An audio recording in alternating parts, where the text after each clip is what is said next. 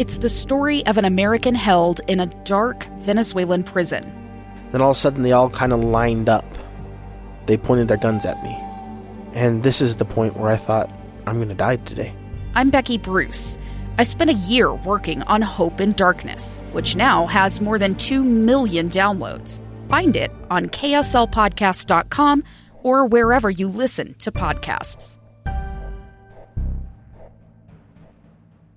Inside Sources. Boyd Matheson taking the afternoon off. I'm Debbie Dujanovic along with uh, my normal co host from 9 to noon, Dave Noriega. We host the Dave and Dujanovic show right here on KSL News Radio. Uh, I'm very excited to talk to um, a former classmate of Judge Ketanji Brown Jackson. Uh, she went to Harvard Law School with her. Her name's Erika George, uh, and she is a University of Utah law professor. And Dave, I wonder what it would be like, like somebody you went to school with is at the podium standing next to the president as the next, you know, his nominee to be the next Supreme Court justice. You brag. You brag and brag. You tell everybody her victory is your victory.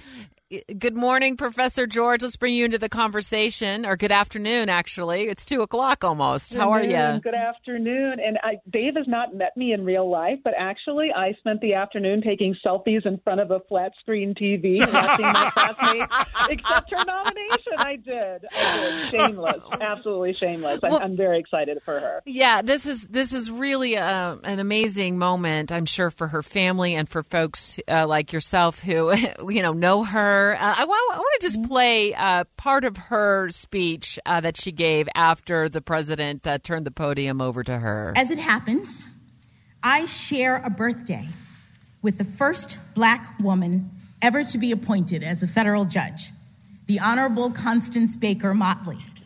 We were born exactly 49 years to the day apart.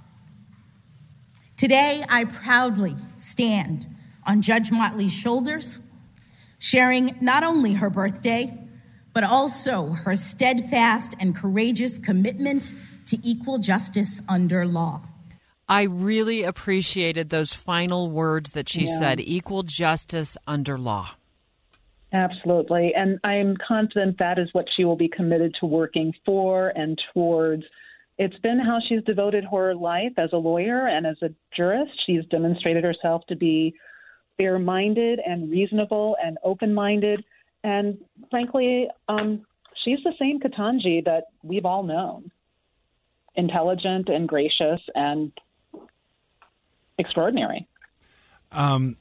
I mean, I guess when you're in this this community and you you see colleagues, people that you've uh, gone to school with, you see them kind of, frankly, rising through the ranks. Uh, What's it What's it like when you see uh, the president announcing your classmate essentially, and um, is there almost a gravity to, to realize, holy cow, this is this is so meaningful and historic on so many levels. Can you can you separate? Oh, that's that's just one of my friends, or this is a classmate from really the historic moment that it was.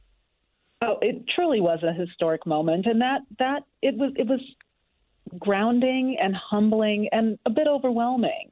Um, it's she is such a gracious, humble, down to earth person, and to see her elevate to this status is really heartening. Um, she's been a hard worker. She deserves this opportunity. She will be wonderful were she to be confirmed and become a member of the bench. But it, it almost is surreal. Um, and when she shared sharing a birthday with another black woman trailblazer, um, I am the first black woman who's been on the law faculty at the University of Utah and tenured here. And many of us came from a class of first. We actually entered um, law school the same year, and we were in the same section. And it was the year that we celebrated Celebration 40, and that was for 40 years of women even being allowed at Harvard Law School. Um, and people who'd graduated or gone to the law school, like Justice Ruth Bader Ginsburg, came and spoke to the women in that entering class. Um, and we were entering places that we had been excluded from previously. So it's been wonderful to watch her accomplishment and see so many of us in it and through it, and appreciating those who came before, and looking forward to what will come beyond and from Ketanji's or Judge Brown Jackson's. It's it's deeply meaningful. Well, I, I, appreciate you joining us, Professor. Professor Erika George. Uh, we've been talking about your your uh, classmates' resume. You have an impressive resume uh, in your own right, and we appreciate you taking the time uh, to talk to us.